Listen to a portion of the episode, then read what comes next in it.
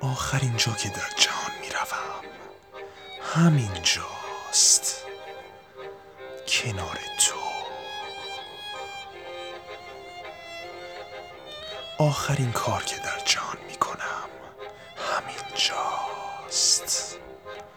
دیدار از تو. آخرین دلیل بودن در این جهان همین جاست. نفسهای تو. آخرین حرفی که در جهان می‌زنم همین جاست. تعریف از تو.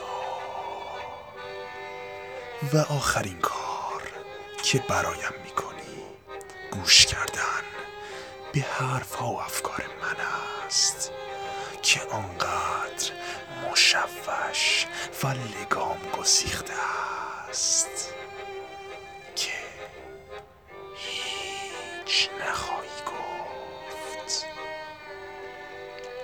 تنها خیره می‌شوی و بعد این میز که در دورترین کافه در کهکشانهای خیالم ساختم را ترک می‌کنی